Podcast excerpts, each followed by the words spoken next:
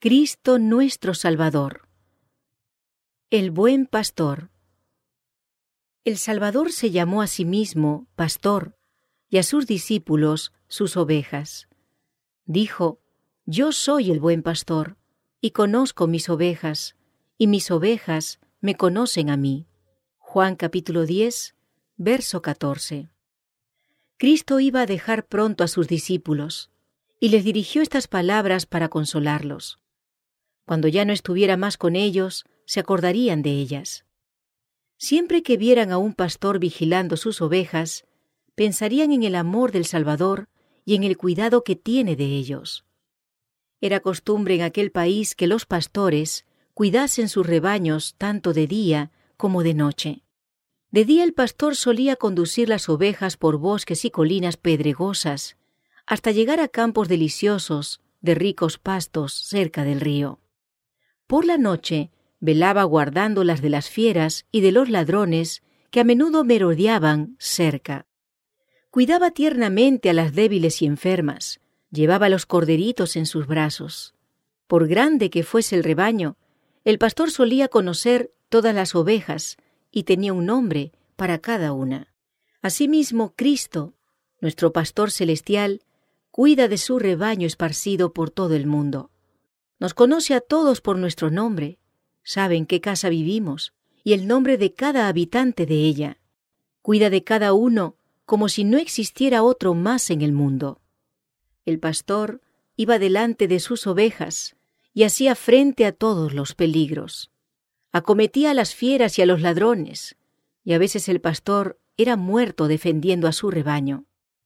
Así cuida el Salvador a su rebaño de discípulos. Él ha ido delante de nosotros. Vivió en la tierra como nosotros. Fue niño, joven y hombre adulto. Venció a Satanás y todas sus tentaciones, a fin de que nosotros también podamos vencer.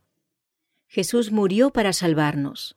Aunque ahora esté en los cielos, no nos olvida ni por un momento. Él guardará segura cada una de sus ovejas. Nadie que le siga puede ser arrebatado por el gran enemigo. Un pastor podía tener cien ovejas, pero si faltaba alguna, en lugar de quedarse con las que estaban seguras en el redil, se iba en busca de la que se había perdido. Caminaba en la oscuridad de la noche tempestuosa, atravesando valles y colinas, y no paraba hasta haberla encontrado. Entonces la tomaba en sus brazos y la llevaba al redil. En lugar de quejarse de la larga y penosa caminata, decía con gozo, Regocijaos conmigo, porque he hallado la oveja mía que se había perdido. Lucas capítulo 15, versos 4 al 7. Tampoco son el amor y el tierno cuidado del Salvador únicamente para los que ya pertenecen a su redil, pues dijo, el Hijo del Hombre vino para salvar lo que se había perdido. Mateo capítulo 18, verso 11. Dígoos que así habrá gozo en el cielo por un pecador que se arrepiente, más bien que por noventa y nueve justos que no tienen necesidad de arrepentimiento.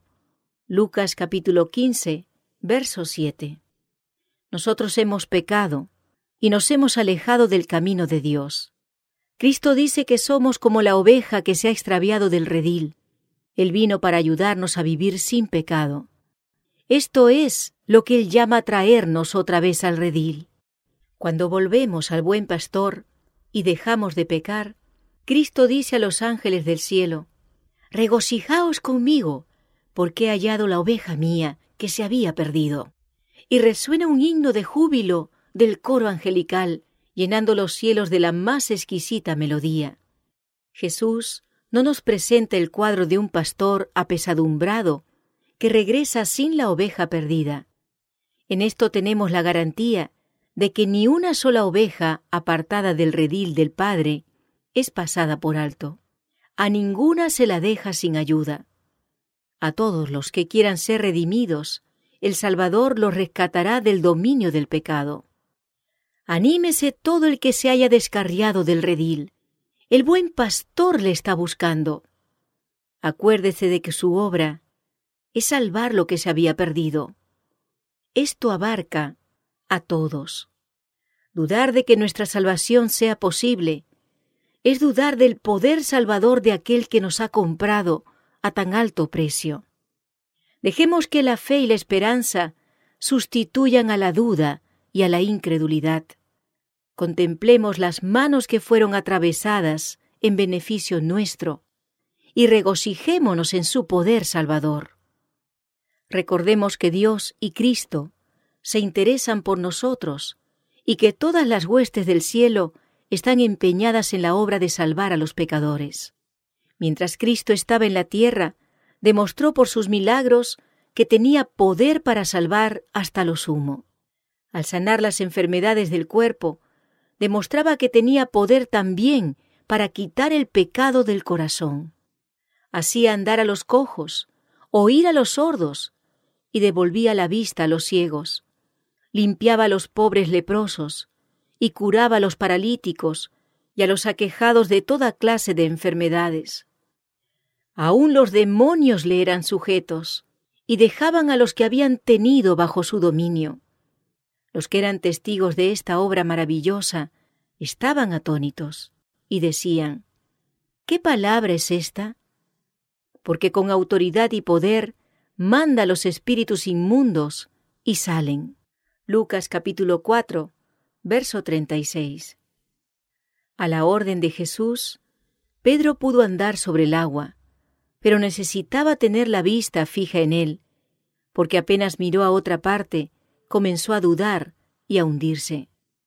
Entonces clamó, Señor, sálvame.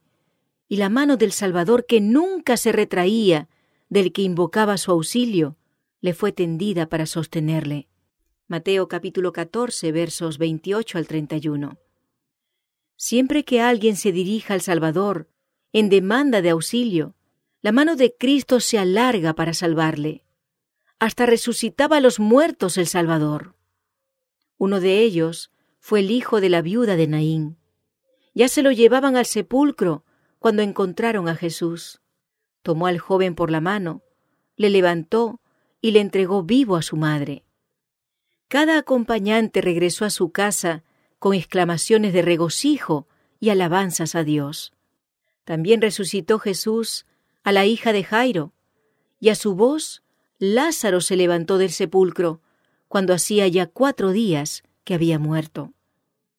Asimismo, cuando Jesús vuelva a la tierra, su voz penetrará los sepulcros, y los muertos se levantarán para la vida inmortal y gloriosa, y así estarán siempre con el Señor. Primera de Tesalonicenses capítulo 4, versos 16 y 17. Fue una obra maravillosa la que el Salvador realizó durante su ministerio en la tierra. Su contestación a Juan el Bautista fue una buena definición de ella. Juan había estado preso y había perdido el ánimo, y aún le acechaban dudas acerca de si Cristo era en verdad el Mesías. Por eso mandó a unos de sus discípulos al Salvador con la pregunta, ¿Eres tú aquel que había de venir ¿O hemos de esperar a otro? Cuando los mensajeros llegaron al Salvador, le encontraron rodeado de muchos enfermos a quienes estaba sanando.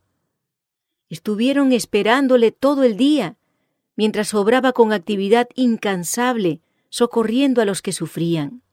Al fin les dijo, Id y declarad a Juan las cosas que veis y oís. Los ciegos reciben la vista, los cojos andan, los leprosos son limpiados, los sordos oyen, los muertos son resucitados, y a los pobres es predicado el Evangelio. Mateo capítulo 11, versos 3 al 5.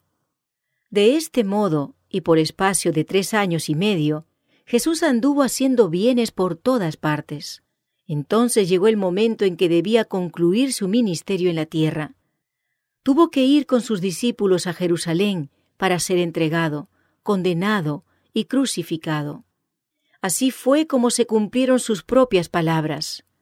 El buen pastor da su vida por las ovejas. Juan capítulo 10, verso 11. Ciertamente, Él ha llevado nuestros padecimientos, y con nuestros dolores Él se cargó, pero fue traspasado por nuestras transgresiones, quebrantado fue por nuestras iniquidades. El castigo de nuestra paz cayó sobre Él, y por sus llagas nosotros sanamos. Nosotros todos, como ovejas, nos hemos extraviado, nos hemos apartado cada cual por su propio camino, y Jehová cargó sobre él la iniquidad de todos nosotros. Isaías capítulo 53, versos 4 al 6.